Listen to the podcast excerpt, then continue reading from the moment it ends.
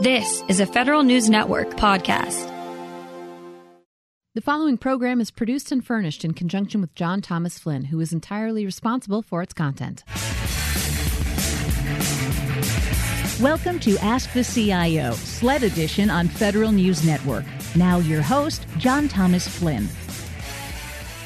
Welcome, everyone. Our guest today is Doug Robinson, Executive Director of the National Association of State Chief Information Officers and a frequent guest on our program.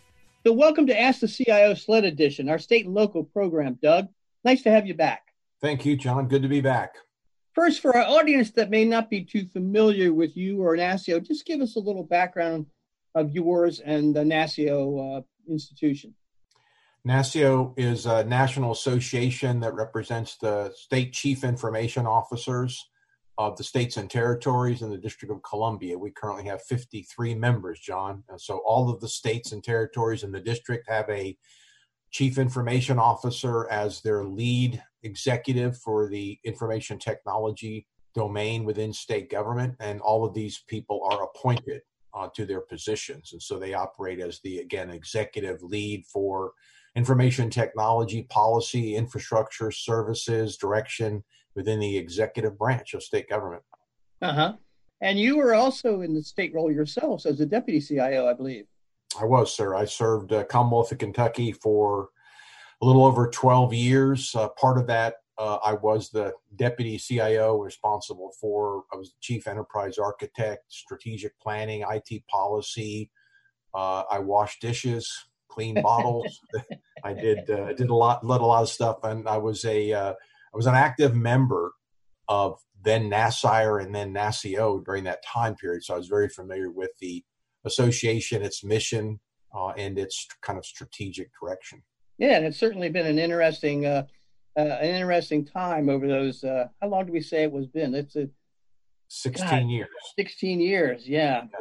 Well, obviously the um, the big issue is the uh, last week's election it's interesting as we we've had these conversations in prior years where most of us look at whether uh, states are flipping their governorships, particularly if they're flipping it into uh, well, flipping it into a different uh, political party. Uh, we've seen some real uh, Sunday night massacres over the years. I remember two years ago, I think there were 36 uh, states that had gubernatorial elections, but it was much smaller this year. I think there are only a couple of changes, right? Correct. We have two states, Montana and Utah, that will both have new governors. They were term limited, and then uh, Puerto Rico. So the incumbent governor uh, lost in the primary, so it will be. And of course, already ele- they elected a new governor in Puerto Rico. But you know, we're focused on the two states that, that we will definitely have a new governor, and we will certainly have a new CIO in Montana because Tim Bottenfield has already announced his retirement at the end of the calendar year, so he'll be uh, be leaving before the the new governor comes on board and that was also a party change uh, from mm-hmm. a D to an R in uh, in in Montana. So that's obviously, as I talked about, the transitions. Uh, and you mentioned the uh, the large number in, in 2019. So we had 25 new CIOs appointed in in transitions in 2019, and we've had 15 so far. So 40 CIO transitions in the last two years. So a, a healthy, uh, healthy churn uh, that keeps us. Uh, uh like I said, this uh, the CIO transition is kind of an annuity program for me as the executive director because we have to uh, we have to constantly make new friends. And I always kind of joke and say the one thing NASCIO saves a lot of association money on is longevity awards. So we don't give out very many longevity awards at NASCIO. Right. Listen to you, right? So you mentioned Utah. Uh, so how does that affect uh, Mike Hussey? Uh, still to be determined. Lieutenant. Governor uh, Cox is is uh, the the now governor elect, uh, and still to be determined what Mike's situation is going to be. I'm not sure that he has any indication yet. The track record in Utah is is to generally have a fairly uh, long tenures for their for their state CIOs unless something happens. Mm-hmm. So uh, obviously, our my my hope is that uh, Mike stays if he wishes to. Mm-hmm. Uh, but again, I don't I don't at this point anyway. We have no indication. I've as you mentioned in your opening about the uh, what happens in the state government uh, CIO ranks, I stopped long ago trying to predict the future on these things, John, because you just never know what's going to happen. You you can mm-hmm. certainly have incumbent CIOs. We we've got these incumbent CIOs that were all the incumbent governors that were all reelected. There's nothing to say, and I've seen this happen in the past. That come January, they made a decision after you know three or four years that they want a new CIO, so they may ask their, their incumbent yeah. CIO to to not come back for whatever reason. They want to start new with a you know new four year yeah. run, or that CIO decides, and I've seen this too. They've decided that uh, I've seen this a number of times where they've decided that they had committed.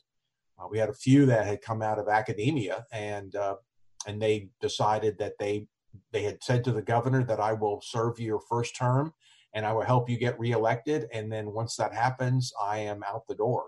Mm-hmm. And they many of them have kept to that to that commitment and they, they will leave at the end of the year. I don't have any indication. Again, I'm not speculating on on who might be making those decisions in the next couple of months and the current the current group, but I again I haven't heard anything publicly that uh, that's going to happen. Yeah, and I would think um, you know after the uh, COVID nineteen impact and the the role that the CIOs have played across the country, and, and in most cases we've agreed they uh, they excelled. Uh, their performance was exemplary. But I'm sure there there's there's it's given the governors an opportunity to assess the CIO's role, and that could impact the future job prospects for some of the incumbents. But we'll like you said, we'll certainly have to wait and see. It'd be pretty tough to uh, to make predictions uh, on that.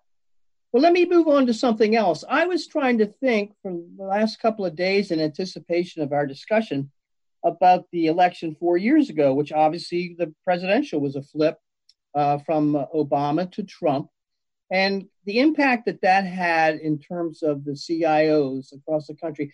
I don't really recall any any big initiatives that uh, the federal government embarked upon that affected the states. What was your reaction to uh, what happened four years ago when the White House flipped?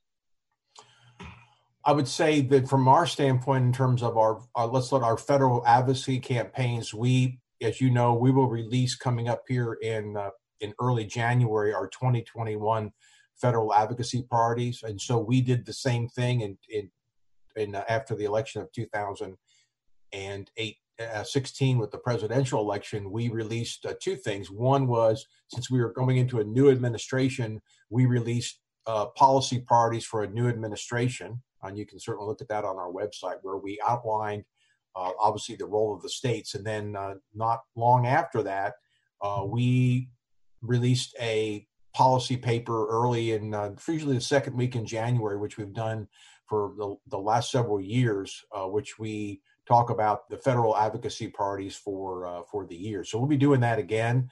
Uh, if I go back and recall some of our positions there, a lot of those were focused on the cybersecurity front, and not surprisingly, and also around uh, the modernization of uh, and the harmonization of federal cybersecurity regs vis-a-vis the states. And again, we saw some progress on that, but that was primarily because of the uh, of the GAO report uh, so that was more of a congressional piece than anything else. We haven't seen substantial or substantive progress on that uh, since we raised that several years ago. So we, we haven't made a, a, dent on that, but we did obviously make a lot of progress in terms of relationship. Part of that had to do with the formation of CISA uh, within DHS and a focus on cybersecurity with state and local. Uh, we had a very good relationship with uh, Suzette Kent, the federal CIO, uh, just on a panel with her actually a couple of weeks ago. So we maintained a good relationship with her, met with her uh, several times eh, during our visits to DC uh, to try to talk about and enunciate the, the roles of the states and that. But again, we didn't have any substantial, what I would say, major policy progress uh, during the last four, four years, nor did we have any decline. Uh, it was pretty much a steady state. I would say our our major platform of cybersecurity continues to get a lot of attention. Pandemic impact has actually brought more of that to the forefront, particularly around legacy modernization, around broadband, and around cybersecurity. So that has raised the stakes uh, on a number of those topics uh, with the administration uh, currently, and also with um, a number of congressional committees that have jurisdiction in those areas. So that's I'd say that's been the major thrust. So we will be doing the same thing coming up for the new administration, preparing a essentially a policy white paper, as many associations do, outlining uh, those concerns. We could certainly talk about those. Mm-hmm. Well, certainly, uh, you know, the, the big issue besides the election, obviously, since uh, the beginning of the year, has been the uh, pandemic and the impact it's had on the states, and obviously the role that CIOs have played. I want to talk about that a little bit, but we're going to first take a little break here. Our guest today is Doug Robinson, Executive Director of the National Association of State CIOs, NASCIO. You're listening to Ask the CIO SLED Edition on Federal News Radio, part of the Federal News Network. I'm John Thomas Flynn. Welcome back to Ask the CIO SLED Edition on Federal News Radio, part of the Federal News Network. I'm John Thomas Flynn, and my guest today is Doug Robinson, Executive Director of the National Association of State CIOs. Doug, uh, before the break, we were discussing the impact that the election uh, might have on states in general, and of course on CIOs in particular. Uh, let's move on to a couple of other issues I'd like to ask you about. And you kind of mentioned it in uh, discussing NASCIO's advocacy roles and, and also the role that we'll play with the new administration, as you've done every four years with the uh, election or reelection of uh, the president. One of the things I've noticed, and there's been a lot of write ups on over the years, and particularly me being affiliated with Federal News Network, uh, is the federal government's uh, IT modernization fund. It's a program, I guess, that's probably, I don't know, four or five years old, but it certainly has implications that I think would be very favorable to state replication. And that is in particular uh, on the performance of uh, state legacy applications, some of which were terribly impacted by the uh, pandemic. And of, course, I'm thinking of some of the healthcare applications, but in particular, the uh, unemployment applications that have uh, really been torn asunder by the surge in, app, in, in applicants.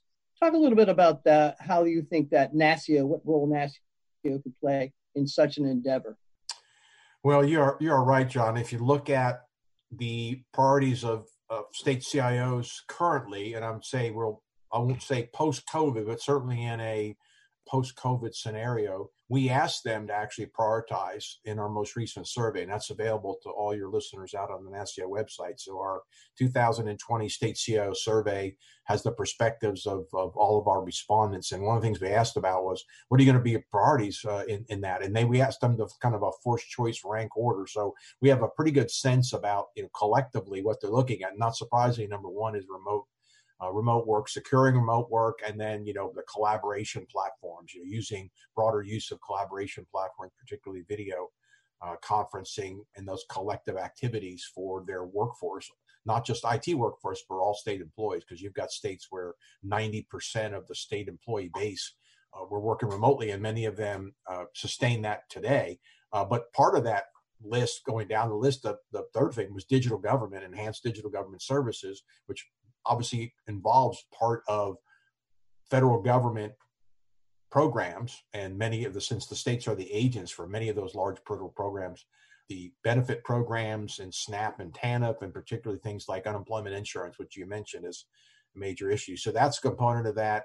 Uh, i think uh, number four on on that list was broadband uh, and the obviously the things that were exposed uh, four and five were areas that were clearly exposed during the early months of the pandemic. One was rural broadband connection and, and urban issues around the lack of, affordable and available broadband. Uh, and then the last was the basically the legacy modernization and it modernization. So those two areas were ones that CIOs found throughout their programs were exposed. So we've advocated for more discussions about that. There's been some discussions from both in the CARES Act as well as uh, subsequent discussions on uh, pandemic stimulus programs uh, that the digital infrastructure component be included. So we've had some conversations with a number of, of committee members and folks on the Hill and part of the administration, but particularly with Congress around uh, recognizing that the states are going to require additional funding, like the Technology Modernization Fund for the federal side, states are going to require that on the state side over the long term. But there's, again, a, a challenge there and a lack of recognition about the length of time it takes to modernize some of these platforms, as you know. So we have to be very careful about managing expectations and also you know, discussing that would be a big number, John. That would be in the billions of dollars when you kind of look at uh, over 20 uh, unemployment systems, UI claims processing systems in the states uh, have not been modernized, around 20 of them. So we have states right? that require significant mm-hmm. uh, investments to, to make to move those to modern platforms. And by that, I mean predominantly probably moving to a cloud uh, software as a service kind of model. Uh, but again, these are, as you know, complex, intertwined, uh, lots of integration between UI claims processing and, and a lot of others. But mm-hmm. A lot of that clearly is going to have to be addressed uh, sooner rather than later. Yeah. And, you know, that raises another question that's always intriguing. And that is, as we've noticed over the last, well, 20, 25 years that we've been involved in this business, we've seen uh, significant initiatives funded by the federal government to pay for some of these state programs in areas like you mentioned, uh, welfare, unemployment, et cetera, et cetera. And, and child, child support's another one. That's the one I'm thinking of. When all of a sudden the federal government comes along and puts out several billion dollars for states to start building uh, new child support systems, well, it sucked all the air out of the room in terms of uh, expertise to be able to get the private sector companies to come in and help states uh, pull these systems together. And it just was so stretched. Uh, there was, uh, and there were there transfer rules with, uh, you know, the technologies that were funded in one state, you had to transfer to another.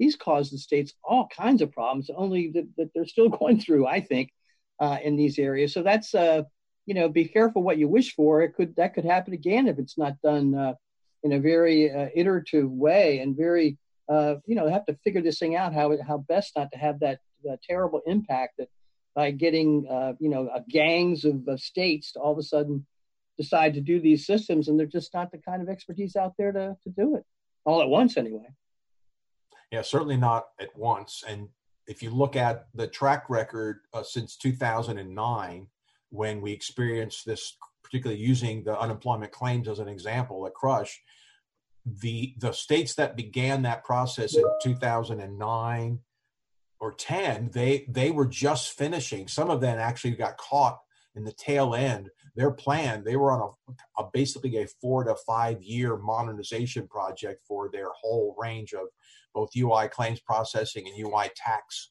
uh, filing from employers and modernizing that many of them were scheduled to end in the fall of 2020 now.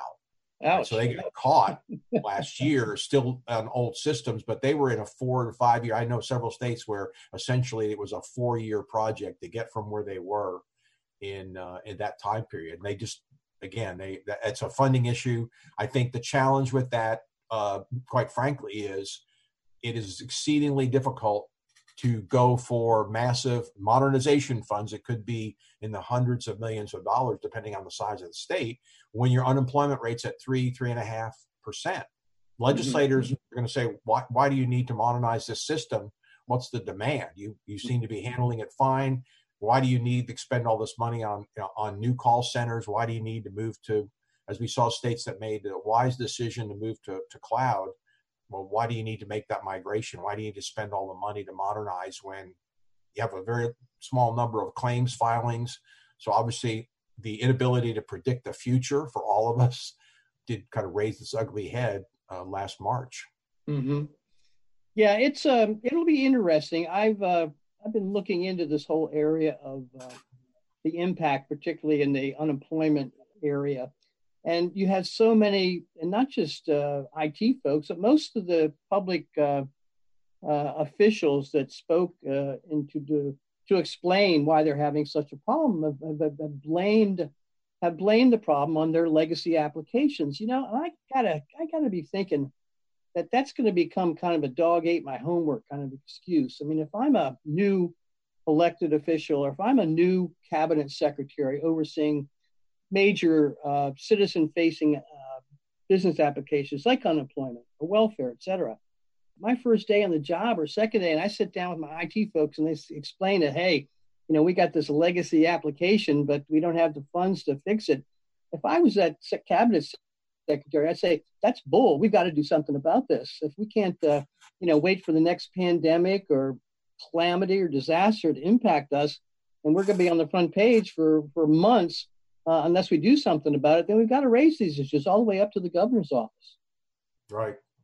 Well, but you and but you got to look at the timing of this as well, John. I mean, you look at the fact that in in uh, you know we had uh, 31. We had 36 elections in 2018, including you know the couple that that have the two year terms, and mm-hmm. so we had a lot of new governors, you know, that came on board. Even even though many of the incumbents prevailed, you still had a number of new governors that came on board in 2018. Yeah.